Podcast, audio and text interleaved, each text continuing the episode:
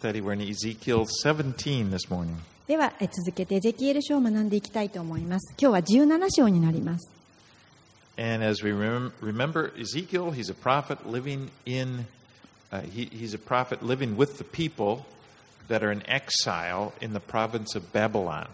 あのエゼキエルという人は預言者ですけれども、このバビロンの地方にイスラエルの人々と一緒に捕虜として連れて行かれて住んでいました。And at this time, Jeremiah, at the same time, is in Jerusalem prophesying. And then Daniel is in the city of Babylon prophesying there. 同じ時にあの預言者活動をしていたエレミアはまだエルサレムにおりそしてダニエルはあのバビロンの都市にすでに移されていました And this is a really critical time in the history of Israel. これはですねイスラエルの歴史にとって大変危機的な時でしたなので神はこれ彼らを通してイスラエルの人々に語られたのです。All right, let's read verses 1 through 6. エゼキエル書の17章の1節から6節をお読みいたします。次のような主の言葉が私にあった。人の子よイスラエルの家に謎をかけ例えを語れ。神である主はこう言われる。大きな翼長い羽色とりどりの豊かな羽毛の大足がレバノンに飛んできて杉の梢を取り去りその若枝の先を摘み取りそれをカナンの地へ運び商人の町に置いた。またその地の種も取ってきて肥えた土地に植え豊かな水のそばに柳のように植えた。それは成長し竹は低いがよく生い茂るブドウの木となった。その枝はわしの方に向き、根はわしの下に張り、こうしてブドウの木となって枝を作り、若枝を出した。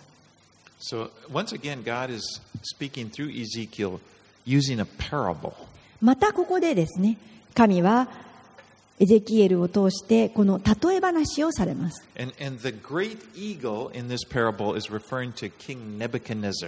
ここに出てくる「大鷲というのはネブカデネザル王を指しています。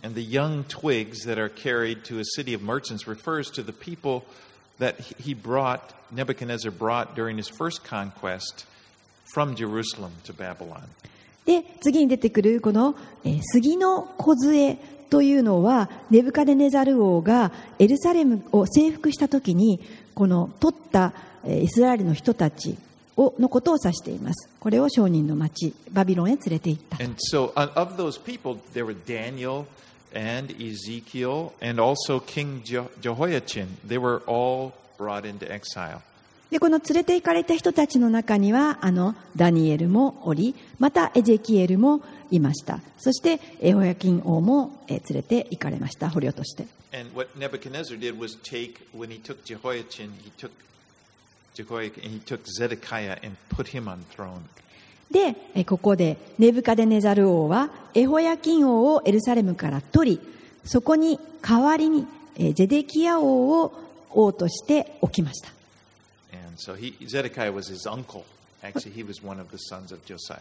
このゼデキヤというのは、え、エホヤキン王のおじにあたるので、このユダ族の人です。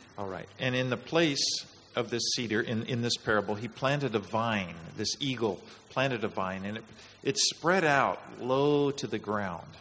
でここでですね杉の代わりにこのブドウの種を植えましたそしてそれは低いんですけれどもあの周りによく茂って、えー成長していきました The idea is that they, they were thriving under Nebuchadnezzar's rule.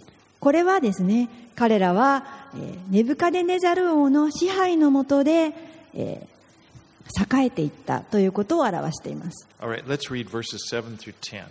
では続けて17章の7節から10節をお読みいたします。さて大きな翼と豊かな羽毛を持つもう一羽の大鷲がいた。するとこのブドウの木は潤いを得るために根をその鷲の方に向けて伸ばしその枝を自分が植わっているところからその鷲の方に伸ばした。このブドウの木は枝を伸ばし実を結んで見事なブドウの木となるように水の豊かな余市に植えられていた。いえ神である主はこう言われる。それはうまく育つであろうか？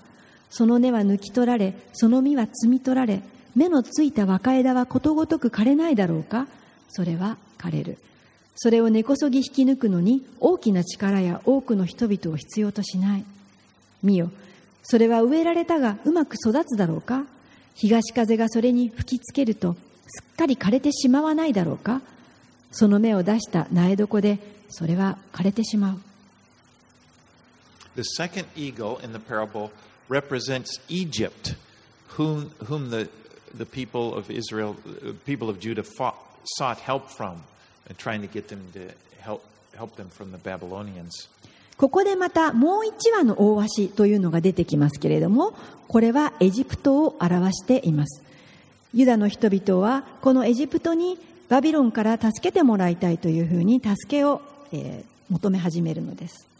But in this, in this uh, parable, the vine actually starts growing toward, the, uh, toward him, toward this eagle, instead of the, the abundant waters that it's planted by. で、このブドウの木は、もともと豊かな水の地に植わっていたんですけれどもこの新しいもう一羽の大足の方に根を伸ばしていくということです。普通この根っこというのは水のある方に伸びていきます。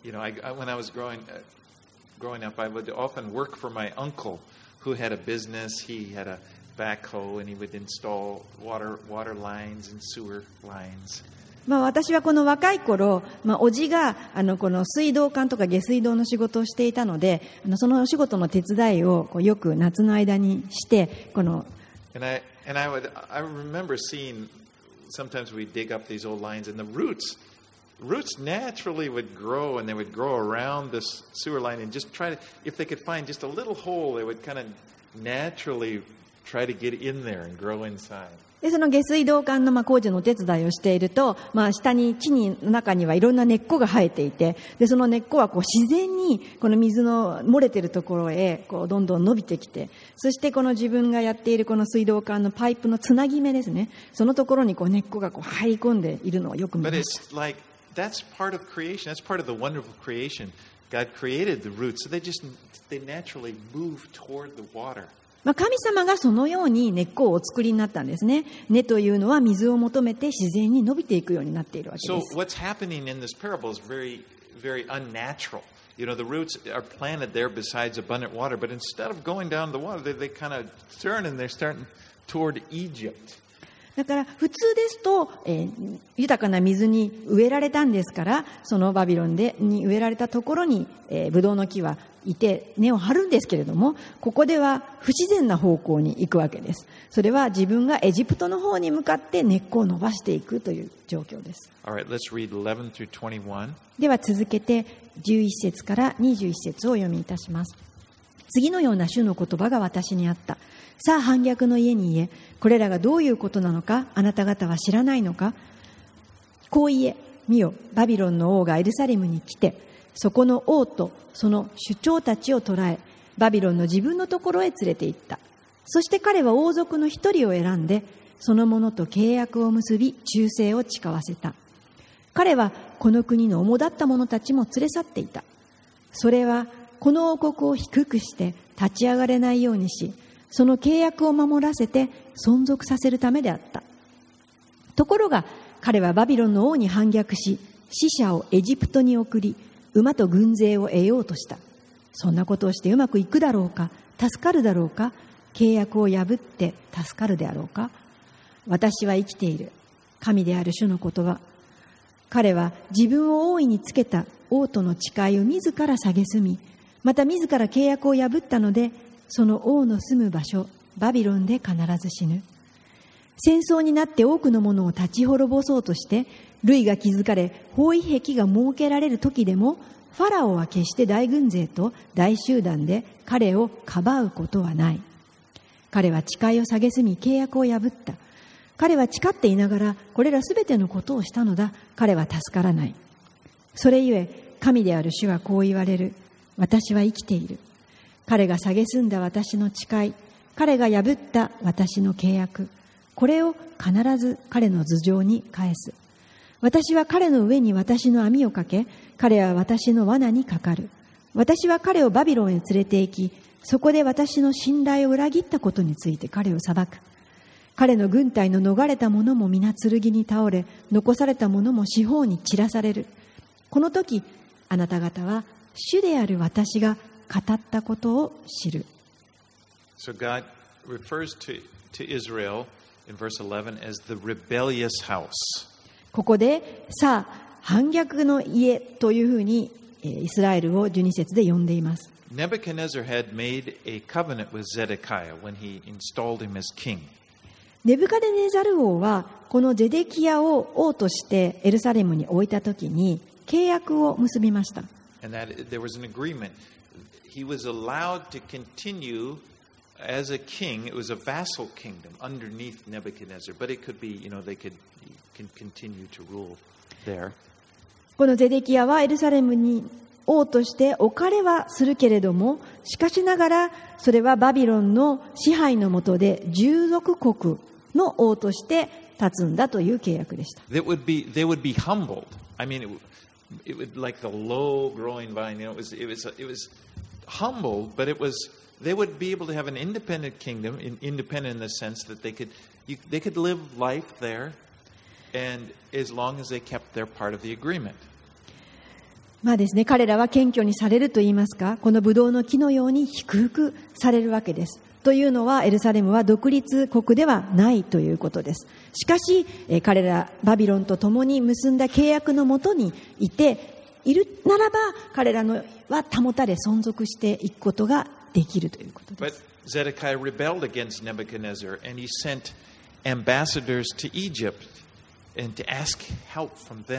しかし、ゼデキヤ王はこのネブカデネザル王に反抗します。自分たちの死者をエジプトに送って軍事的な助けを得ようとします。でそのことによってバビロンと契約をしたものを破ったことになりま And した。so in verse 15, he says, Can he break the covenant and yet escape?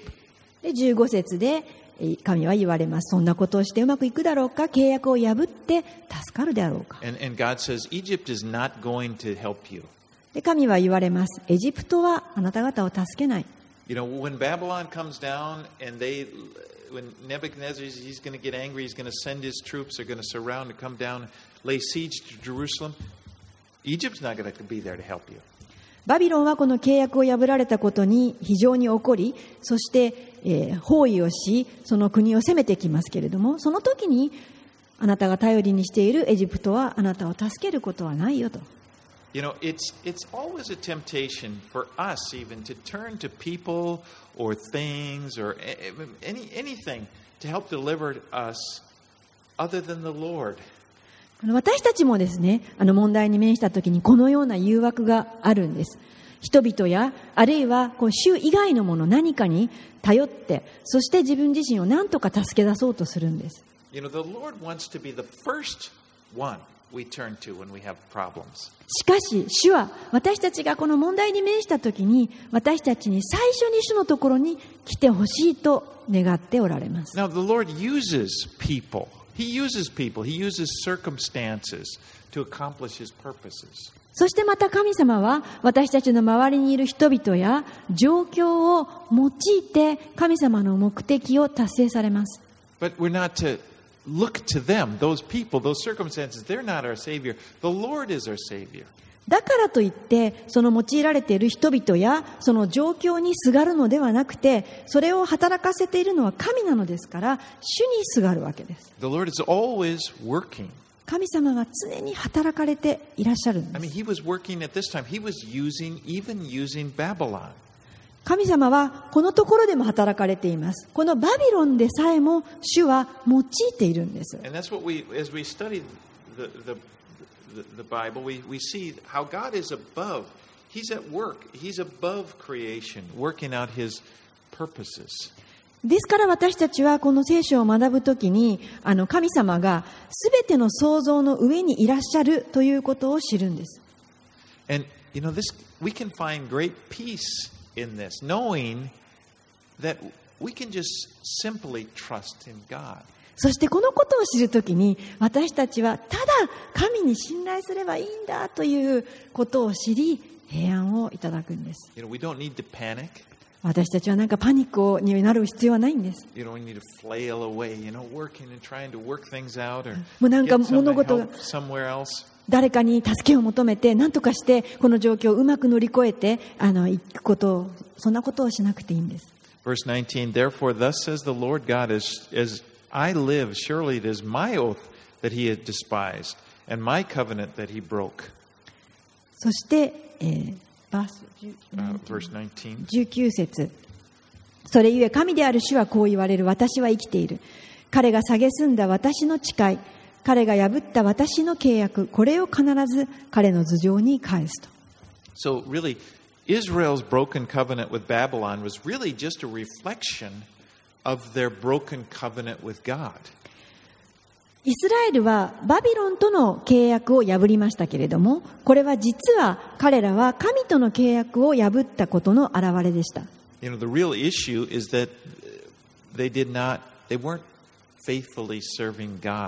彼らの本当の問題は、あの忠実に神に仕えてはいなかったのです。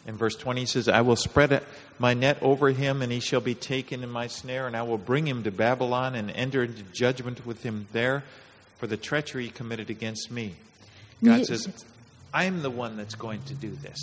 20節で私は彼の上に私の網をかけ、彼は私の罠にかかる。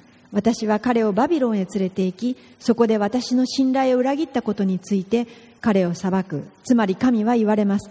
私がこれを行っているのだ。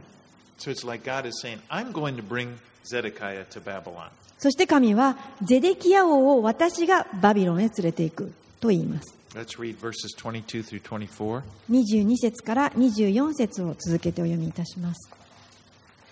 神である主はこう言われる。私は高い杉の梢を取り去りそのうちから柔らかい若枝の先を摘み取り私自らそれを高くそびえる山に植える。私がそれをイスラエルの高い山に植えるとそれは枝を伸ばし実を結び見事な杉の木となる。その下にはあらゆる種類の鳥が宿りその枝の陰に住む。この時野のすべての木は主である私が高い木を低くし低い木を高くし生木を枯らし枯れ木に目を出させることを知る。主である私が語り私が行う、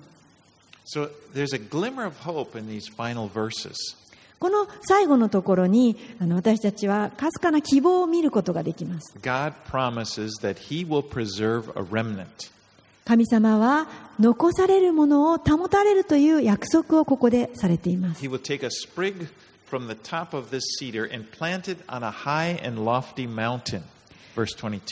神様は22節で高い杉の小杖を取りその柔らかな若枝の先を摘み取り自ら高くそびえる山に植えてくださると。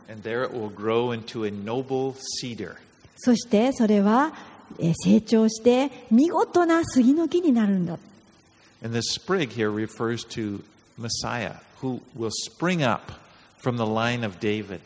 そしてこの小杖こそがメシアを表していますダビデの家系から起こされる方です It kind of brings to mind Isaiah 11, 1 and 2. I think you're probably familiar with these verses. これはイザヤ書11章1節2節を思い起こさせますね There, and there shall come forth a shoot from the stump of Jesse, and a branch from his roots shall bear fruit. And the Spirit of the Lord shall rest upon him the Spirit of wisdom and understanding, the Spirit of counsel and might, the Spirit of knowledge, and the fear of the Lord.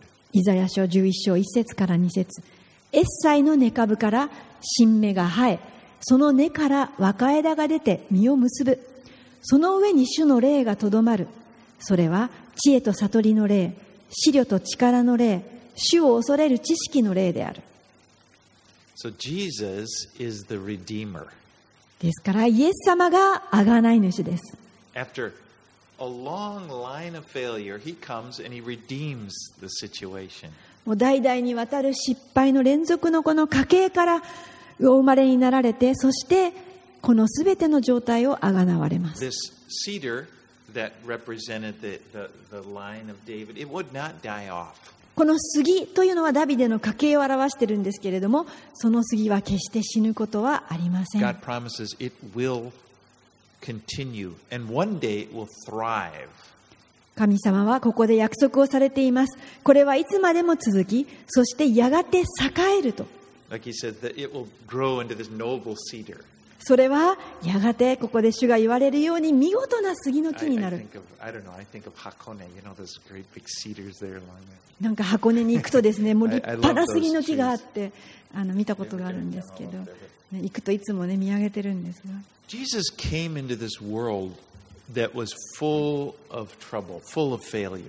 イエス様はこの失敗とそれから問題だらけのこの世に来てくださいました Remember, he just he was born there in Bethlehem, 覚えてらっしゃるでしょうかイエス様はベツレヘムに生まれてくださ he いま was した.ダビデの家系の方でした So it's like Jesus came into our world, this world that's full of trouble, full of failure, and he, he became low. He was like one of us, one you wouldn't even know. Notice.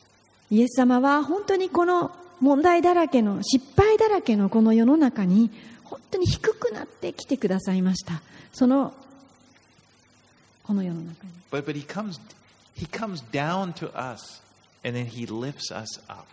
この私たちのいるこの低いところまで来てくださってそしてこの私たちを引き上げてくださいました You know, the hope of this world is not in any man. この世の中で皆さんが求めている希望というのはどの人の中にも見出すことはできません。希望はイエス様にのみあります。イエス様の王国の中にあります。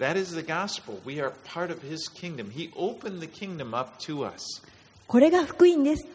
神様は神様の王国に入れるように私たちに開いてくださいました。私たちは今、神様の国民です。神様は私たちの王となられました。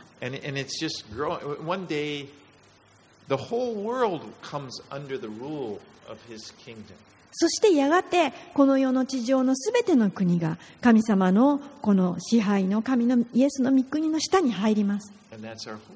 それが私たちの希望です right, let's get into chapter 18. Let's read verses 1 through 4. 続けてエゼキエルの18章に入りまして1節から4節を読みいたします次のような主の言葉が私にあったあなた方はイスラエルの地について父が水ぶどうを食べると子供の歯が浮くというこのことわざを繰り返し言っているが一体どういうことか。私は生きている。神である主の言葉。あなた方がイスラエルでこのことわざを用いることはもう決してない。見よすべての魂は私のもの。父の魂もこの魂も私のもの。罪を犯した魂が死ぬ。So at this time, the people were repeating this parable, which said, The fathers have eaten sour grapes, and the children's teeth are set on edge. まあこの時の人々はあのこのことわざをよく言っていました父が水ぶどうを食べると子供の歯が浮くよと And, and what it meant was the children were having to pay for the sins of their fathers. それはどういうことかというと当時の子供たちというのはこの父親の罪とかを背負って、えー担う必要があったんです。あこれはもう私のお父さんのやった失敗なんですよ。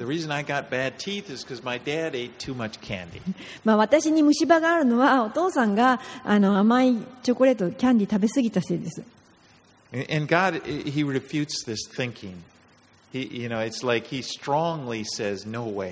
でも神様は、いや、そんなことはないと、ここで強く反論しておられます。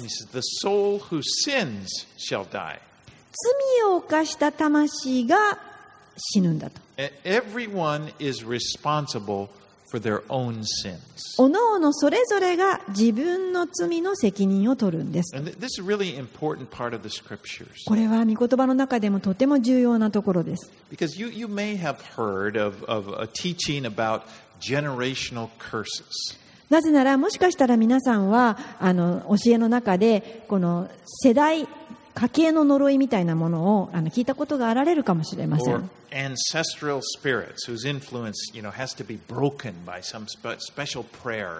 またはこの先祖代々の霊か呪いかがあなたにあって、なかそれは特別な祈りで、えー、その鎖を解き放たなければならないというような教え。Shinto priest, so ooh, you know, you, あなたの it's over you, or you know, おじいさんはあの神道のあのえ上の方であったと。 and it's but it's so clear. This this it's very clear in this chapter that this is not something that God wants us to believe. でもですね、あのそういったことが関係ないと、神様はここではっきりあのこの章で神様がそのようなことを私たちが信じることがないようにと言われています。He wants us to take responsibility for our lives. 神様は私たちに私たち自身のことを責任を持ってもらいたいと思っておられます You。know, God is not punishing you for some sin that your great grandfather did. 神様は決してあなたのひいひいおじいさんがされたそのトガや失敗のためにあなたを罰する。そんなことはなさいません。神様はただあなた自身の人生においてあなたが責任を持つようにと言われています。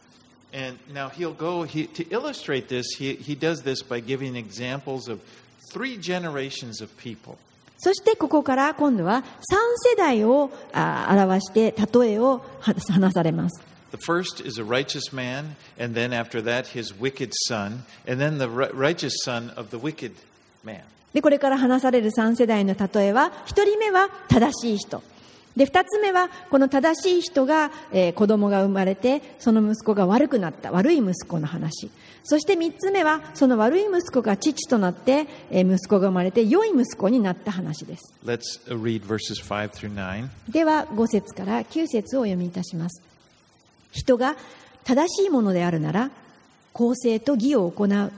丘の上で食事をせず、イスラエルの家の偶像を仰ぎ見ず、隣人の妻を汚さず、月の触りのある女に近寄らず、誰も虐げず、七物を返し、物をかすめ取らず、植えている者に自分の食物を与え、裸の者に衣服を着せ、利息をつけて貸さず、氷を取らず、不正から手を引き、人と人との間を正しく裁き、私の掟に従って歩み、私の定めを守って真実を行う。このような人が正しい人であり、この人は必ず生きる。神である主の言葉。The first person in the example is a righteous man. まずこの一つ目の例えは、正しいものの例えです。And, and he goes kind of through sort of a checklist of behaviors here. で、ここで、あの、この正しいものの正しい行いのチェックリストみたいなものがあありましたね。It's, it's kind of like a miniature Ten Commandments. これはなんかこのミニミニ10回みたいな感じですね。And this guy keeps the commandments of the Lord, and he declares, and the Lord says, He shall certainly live. でこの正しいものはこのすべての、えー、戒めを守ったのでこの人は必ず生きると言われます。彼は丘の上で食事をしないと。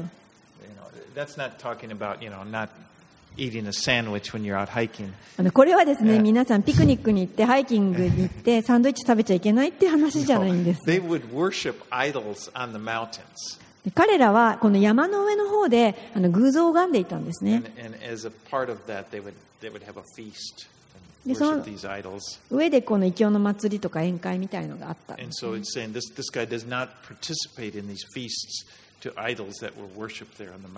なので、この正しいものはそういったあの山の上の異教の祭りに参加してないということです。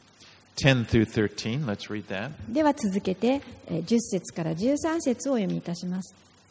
しかし、彼が子を産み、その子が無法者で人の血を流し、先に述べたことの一つにでも違反する場合、すなわち、それらすべてのことをしようともせず、かえって丘の上で食事をし、隣人の妻を汚し、乏しい人や貧しい人を虐げ、物をかすめ取り、七物を返さず、偶像を仰ぎ見、意味嫌うべきことをし、利息をつけて貸し、氷を取ったなら、こういうものは果たして生きるだろうか彼は生きられない。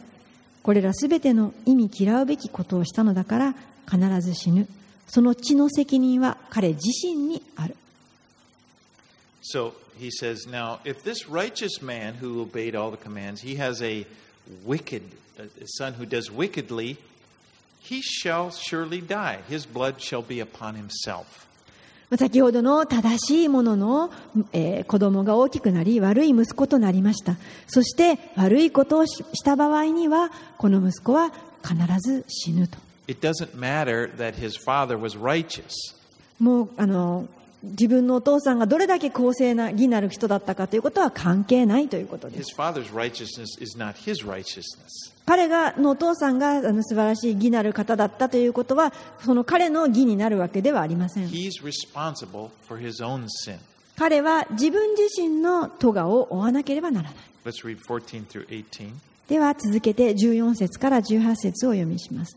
ただし、彼が子を産み、その子が父の行ったすべての罪を見て反省し、そのようなことを行わない場合には、すなわち丘の上で食事をせず、イスラエルの家の偶像を仰ぎ見ず、隣人の妻を汚さず、誰も虐げず七物をとどめておかず物をかすめ取らず飢えている者に自分の食物を与え裸の者に衣服を着せ貧しい者を苦しめることから手を引き利息や氷を取らず私の定めを行い私の掟に従って歩むならそのような人は自分の父の咎のゆえに死ぬことはなく必ず生きる彼の父は虐げを行い兄弟のものをかすめ取り良くないことを自分の民の中で行ったのだから確かに自分の咎のゆえに死ぬ So then, then now the third example. The third example is that the wicked man has a son and then he acts righteously. で、この三つ目の例えは、先ほどの悪い男が、今度また息子を持ちます。その息子が正しいものとなった場合です。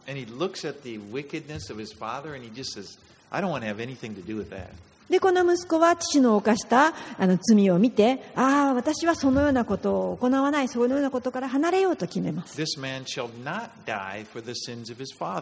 そうなるならば、このような息子は、このお父さんの罪のために死ぬことはない。この父の犯した罪は父の咎である。それは彼の咎ではない、息子のものではない。その父は自分の罪の犯したそのために死ぬ。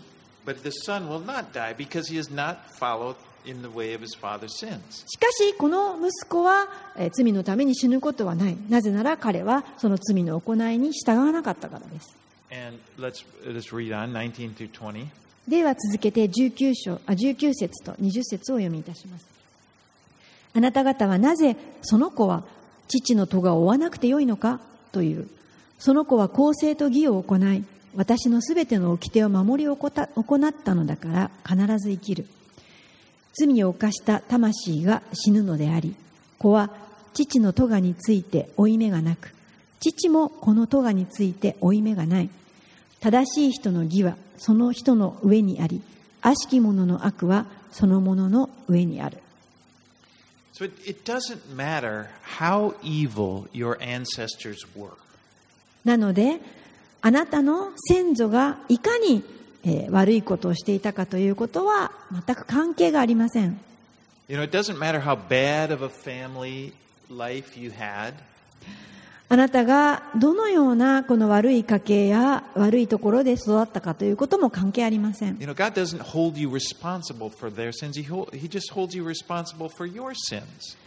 彼らの犯した罪をあなたに背負わせるようなことはなさいません。神様はあなた自身のことに責任を持ちなさいと言っています。私たちは皆、それぞれ各自が神様の前に一人一人出ます。Or lack of righteousness of our family or our church or our nation really doesn't matter. It's between us and God. すべてはこの神様と私たち個人の問題であって国家の罪やえー教会また家族のそれらの行ったあ義やあるいは義ではないことそういったことは一切関係がありません And so the real issue is for each person is what do you do ですから一番問題となるのは神があなたに与えたあなたの人生をあなたはどのように生きましたか？でここにはですねもう偉大な大きな自由があります。Great responsibility. そしてまた大きな責任が伴います You know, there's freedom in that you're free to live life th- that as you want to live it. この大きな自由というのはあなたはあなたに与えられた人生をあなたの望むままに生きていいのです You're free to live a good life, to enjoy the blessings of a good life.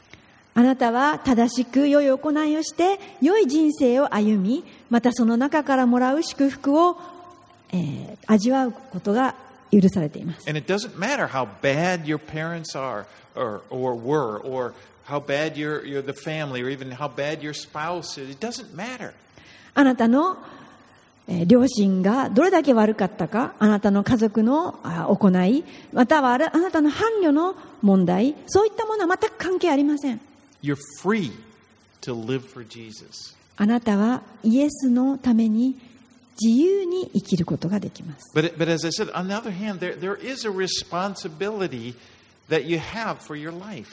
また、しかし一方で、あなたには大きな責任が伴います。それはあなたの人生をあなたが生きるということです。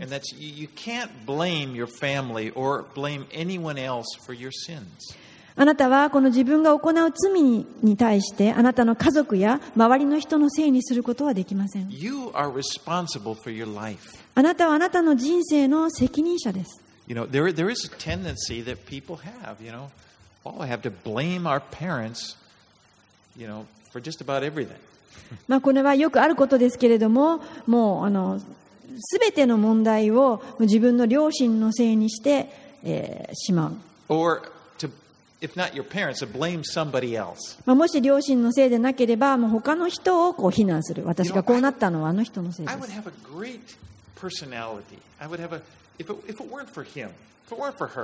もうね、私、すっごくいい人なんですよ。あの人さえいなければ。もうね、私は本当にいい人なんですけれども、あの人がいるともダメなんです。でもね、それは神様が言わ,あの言われることとは違います。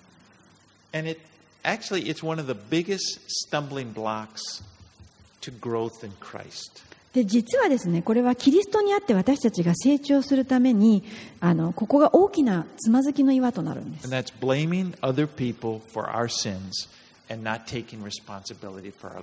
それは、この自分の犯した罪の責任をあの他の人のせいにしてあの自分で責任を取っていかないという問題があります Now, it is true that others, they can and do affect us deeply. あのこれはね本当にですね周りの人というのはこの私たちにあの影響を及ぼし私たちを深く傷つけることはしてきます They can hurt us deeply. 私たちを本当にあの深く傷つけます But it's, it's, it's no excuse for our bad behavior because if, if we do make that excuse, we'll just do that again and again and again. でもね傷つけられたからといってそれを言い訳にして自分たちがこの行いをこの悪い行いをするということにはなりませんもしそういうふうにしていくならばあのもうそこから抜け出せなくなってしまいます And it just becomes a pattern, そうするとそれはパターン化してしまい like a ます rut. It's, it's hard to get out of. 本当にあのもうそこは腐ってしまってで出てで抜け出すことができなくなってしまいます.もうあのことがあるからあの人がいるからこのことがあるんですって言って常にあの言い訳をしてしまうことになります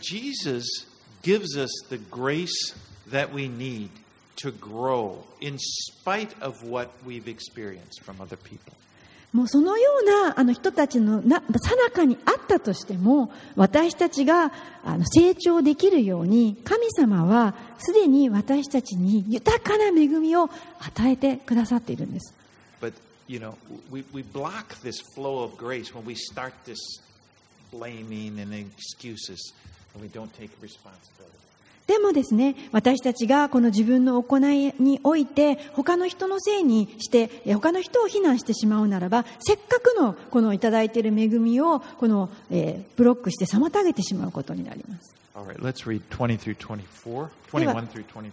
続けて21節から24節までお読みします。しかし、悪しき者でも自分が犯したすべての罪から立ち返り、私のすべての掟を守り、公正と義を行うなら、その人は必ず生きる。死ぬことはない。彼が行ったすべての背きは覚えられることがなく、彼が行った正しいことのゆえに彼は生きる。私は悪しき者の死を喜ぶだろうか？神である主の言葉。彼がその生き方から立ち返って生きることを喜ばないだろうか？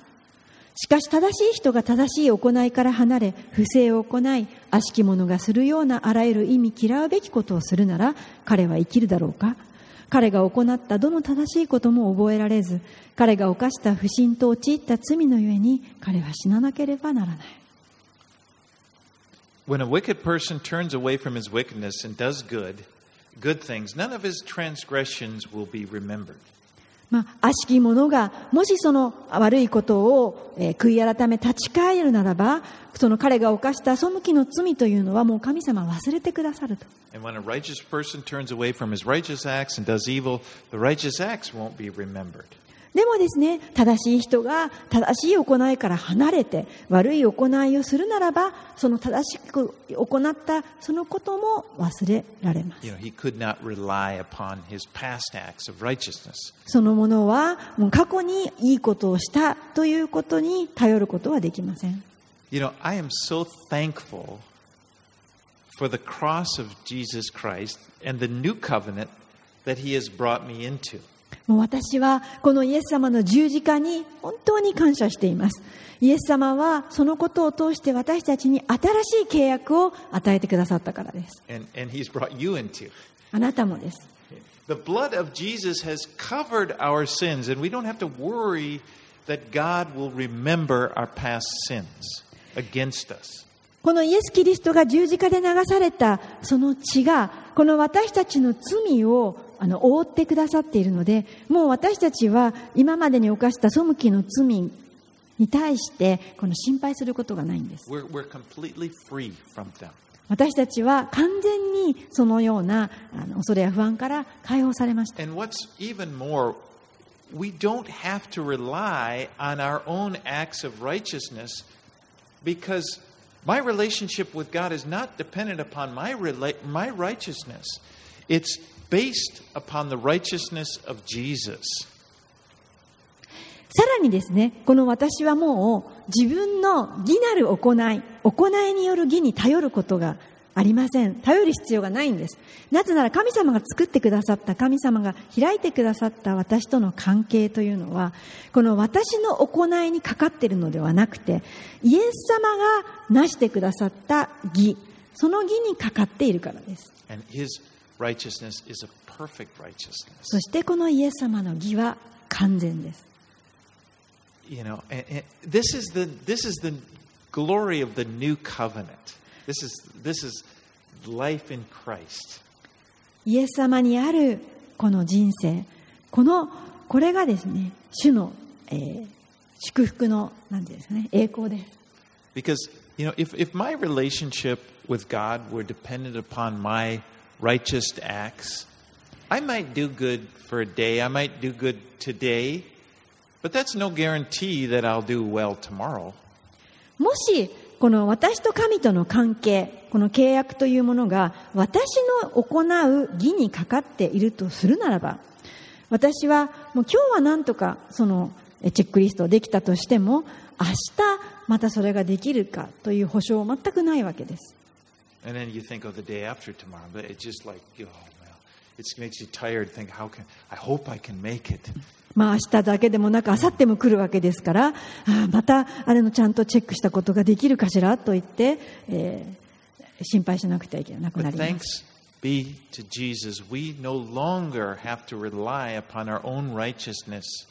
でも、イエス様に感謝なのは、もう私たちは自分の行いの義に頼ることがないということです。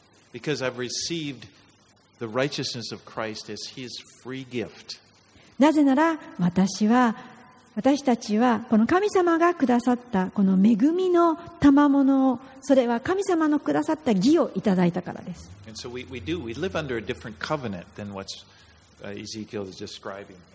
なのでエゼキエルの時代に書かれていたあのこのような古い契約ではない私たちは新しい契約のもとに生きているということです。Let's read 25 through 32. 25節から32節をお読みいたします。あなた方は主の道は公正でないと言っている。さあ聞けイスラエルの家よ。私の道は公正でないのか？公正でないのはあなた方の道ではないのか？正しい人が自分の正しい行いから離れ不正を行うなら彼はそれゆえに死ぬ。自分が行った不正によって死ぬ。しかし悪しき者でも自分がしている悪事から立ち返り公正と義を行うなら彼は自分の魂を生かす。彼は反省して自分のすべての背きから立ち返ったのだから必ず生き死ぬことはない。しかしイスラエルの家は主の道は公正ではないという。イスラエルの家よ私の道は公正でないのか？公正でないのはあなた方の道ではないのか。それゆえイスラエルの家よ私はあなた方をそれぞれのその生き方に従って裁く。神である主の言葉。立ち返りあなた方のすべての背きから身を翻せ。不義に引き込まれることがないようにせよ。あなた方が行ったすべての背きをあなた方の中から放り出せ。このようにして新しい心と新しい霊を得よ。イスラエルの家よなぜあなた方は死のうとするのか私は誰が死ぬのも喜ばない神である主の言葉だから立ち返って生きよ The Lord says, You know, you say that I'm not fair, but I am fair. ここで主は言われますあなた方は私が公正でないというが私は公正だと You know, if, if the Lord did hold someone responsible for the sins of their parents, or, you know, maybe even for the sins of your children, that would be unfair. もし主が親やあるいはまた子供の他の人の罪をある人に負わせるんだとしたならばそれは不公平です But He doesn't. でもそんなことはなさいません God holds everyone responsible for their own sin. 神はそれぞれ各自おのおのの罪をそれぞれの人に負わせます He's absolutely fair. 主は.もう何よりも正しい方です He says in verse 32 For I have no pleasure in the death of anyone, declares the Lord God. So turn and live. 32節で私は誰が死ぬのも喜ばない神である主の言葉だから立ち返って生きよ The Lord does not delight in punishing people. 主はですね誰をも罰することを喜びません His, his, his desire, his attitude is always he wants people to turn, to live. 主がいつも望んでおられるのはその人が立ち返って生きることなんです And that's why he made a way for everyone, anyone, to be forgiven, to enter, to be completely free from their sins and enter in relationship with him through Jesus Christ. なので神様は誰でもが許されるこの道を開いてくださったんですそれは誰でもイエス・キリストを通して神様との関係に入って許されたところに入ることができるようにしてくださったんです John 3:16 For God so loved the world that he gave his only son that whoever believes in him should not perish but have eternal life. ヨハネの福音書3章16節。神は実にその一人子をお与えになったほどに世を愛された。それは御子を信じる者が一人として滅びることなく永遠の命を持つためである。And that's a wonderful verse. That is the heart of God. これは素晴らしい御言葉です。これが神様の御心です。God loves the world, the 神様 people は of the world, all of the people of the world. 神様はこの世を愛しておられますこの世にいるすべての人を愛しておられます He doesn't want anybody to perish. 誰一人として刑罰を受けてもらいたくない And that's why he sent Jesus. だから御子イエスを送ったんです And his promise whoever believes in him will not perish, but have eternal life. イエス様は主は約束されました誰でもこのイエスを信じ受け入れる者は永遠の罰を受けることがない What a, ble- what a wonderful thing that is. なんて素晴らしいことでしょう.お祈りします Lord, I thank you so much for sending Jesus into this world. 主よ本当にイエス様をこの私たちに送ってくださったことを感謝いたします And I just thank you, Lord Jesus, for taking our sins upon yourself. そしてイエス様私の罪を担ってくださったことをありがとうございます Thank you for the freedom that we have in Christ. そのキリストにあって私たちが自由が与えられていることを感謝します And help us to walk in that freedom, Lord. どうか主よあなたにあってその自由を生きることができま Help すよ us うに not to, to, uh, to get trapped and to get tripped up with this idea that we're blaming other people for our sins. どうか主よあ自分のあ犯してしまう罪をその他の人のせいにしてしまうというそういったつまずきから私たちそこに陥らないように助けてください Especially since we don't have to fear また私たちは恐れずにいることができます。なぜなら私たちの失敗をすべてあなたが支払ってくださったからです。なので私たちは何か自分を助けるために、言い訳をするために力を使うことが必要がありません。ただ私たちはこのように宣言します。私はイエスと共に十字架にかけられました。私たちの古きは過ぎ去り。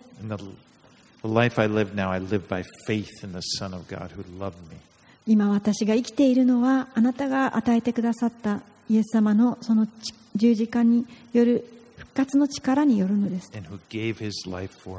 イエス様が私に命を与えてくださいまし We た pray these things in Jesus' name. これらをイエス様の皆によってお祈りいたします.アーメン There's